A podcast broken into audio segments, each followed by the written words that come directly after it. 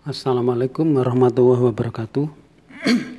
Untuk pertemuan kali ini kita akan melanjutkan podcast yang kemarin atau ini sesi yang kedua tentang gerak lurus.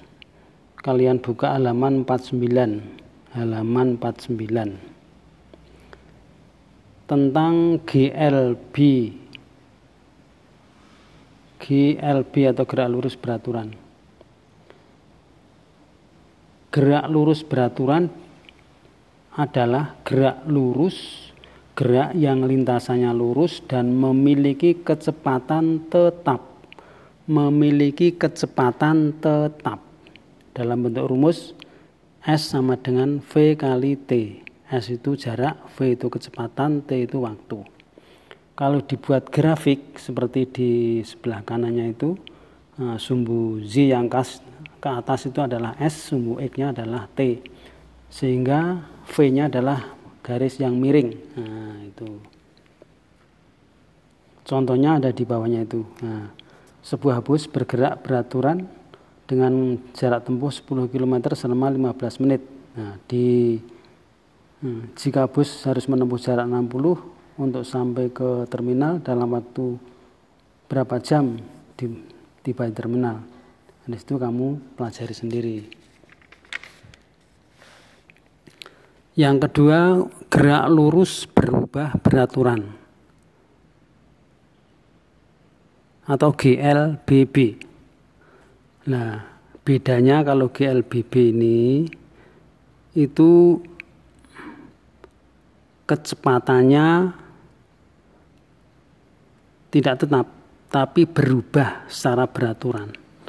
Sehingga secara definisi GLBB adalah gerak yang lintasannya garis lurus dan kecepatannya berubah secara tetap. Kecepatannya berubah secara tetap. Nah, kecepatan yang berubah kemarin sudah kita singgung adalah percepatan.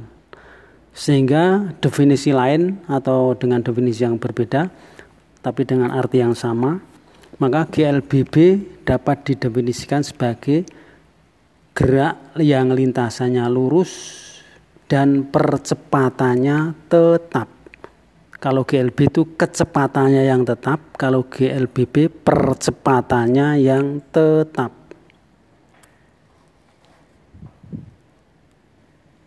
Dalam bentuk rumus persamaan halaman 50 halaman 50 yang dikotai ada tiga persamaan yang sering dipakai atau dihafalkan saja. V sama dengan V0 plus AT. S sama dengan V0T plus setengah AT kuadrat.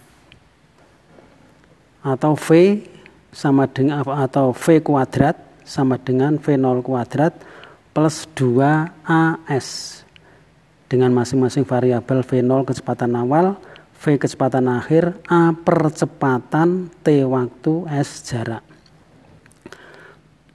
Di GLBB ini ada tiga grafik yang perlu kalian ketahui. Di situ ada.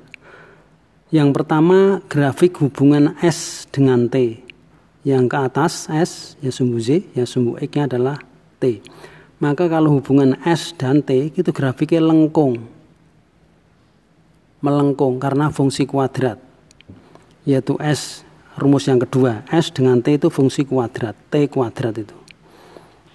Grafik yang kedua grafik hubungan V dengan T. V dengan T V yang ke atas T yang mendatar. Itu grafiknya miring. Nah, miring bisa dari nol atau mungkin di atasnya nol itu seperti V0 berarti kalau nggak nol berarti ada di atasnya. Yang penting miring. Nah, yang ketiga grafik AT. AT.